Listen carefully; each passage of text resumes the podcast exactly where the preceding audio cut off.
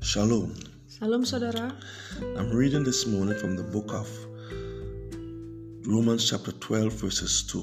pagi hari ini kita membaca dari Roma 12 ayat 2. Paul said, Do not copy the behavior and custom of this world, but let, your, let God transform you into a new person by changing the way you think.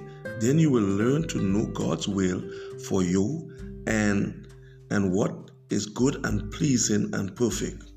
Janganlah kamu menjadi serupa dengan dunia ini, tetapi berubahlah oleh pembaharuan budimu, sehingga kamu dapat membedakan manakah kehendak Allah, apa yang baik, yang berkenan kepada Allah, dan yang sempurna.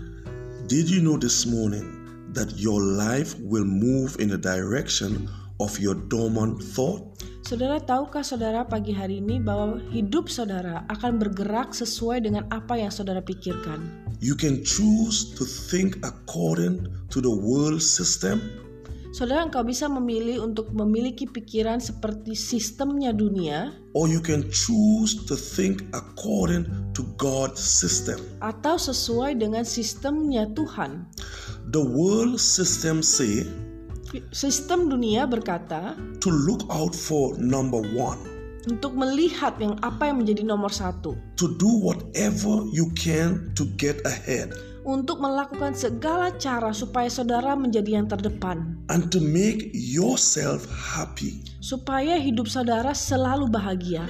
But God's system says Tapi sistemnya Tuhan berkata, to consider others as more important than yourself. "Ha, kita harus memperdulikan orang lain di sekeliling kita lebih daripada diri kita sendiri.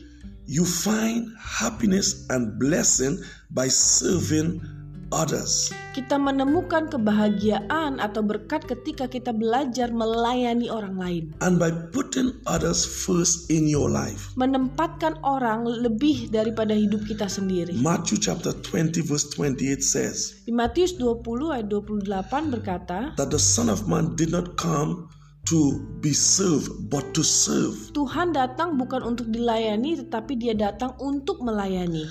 God does not want us to have an attitude that is self centered. Saudara Tuhan tidak mau hidup kita itu hanya dikelilingi hanya tentang diri kita sendiri. He doesn't want us to have an attitude of jealousy or greed. Dia tidak mau kita menjadi pribadi yang yang serakah, pribadi yang se- yang yang cemburuan, Saudara. He knows that, the, that those thoughts end in destruction.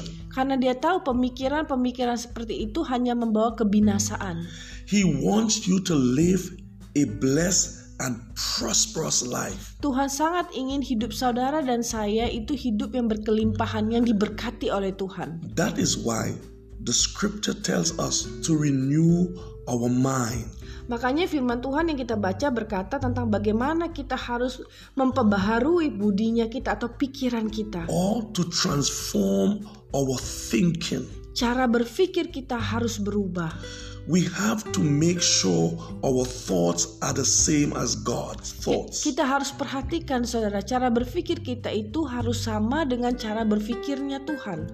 Just like a computer, whatever you allow into your mind, Saudara seperti se- sebuah komputer, apapun yang kita izinkan untuk masuk kita simpan, is what will come out in your attitude and in your action. maka hasilnya akan keluar sesuai dengan apa yang kita masukkan. Hasilnya akan sesuai sifat kita, sikap kita akan sesuai dengan apa yang kita masukkan dalam pikiran In the kita. book of Proverbs, chapter 23, verses 7, Amsal 23 ayat 7 berkata, it said, As a man thinketh in his heart, so is he. Sebagaimana manusia berpikir, maka sebegitulah sifatnya akan terjadi, saudara. The more you and I meditate on God's word, Lebih lagi saudara dan saya belajar merenungkan firman Tuhan, the more you will transform your thinking to be like God's. maka disitulah kita sedang mempah- memperbaharui pikiran kita seperti Kristus. Choose today to focus on the Word of God Saudara, mari pagi hari ini kita memilih untuk fokusnya hanya kepada firman Tuhan and allow your mind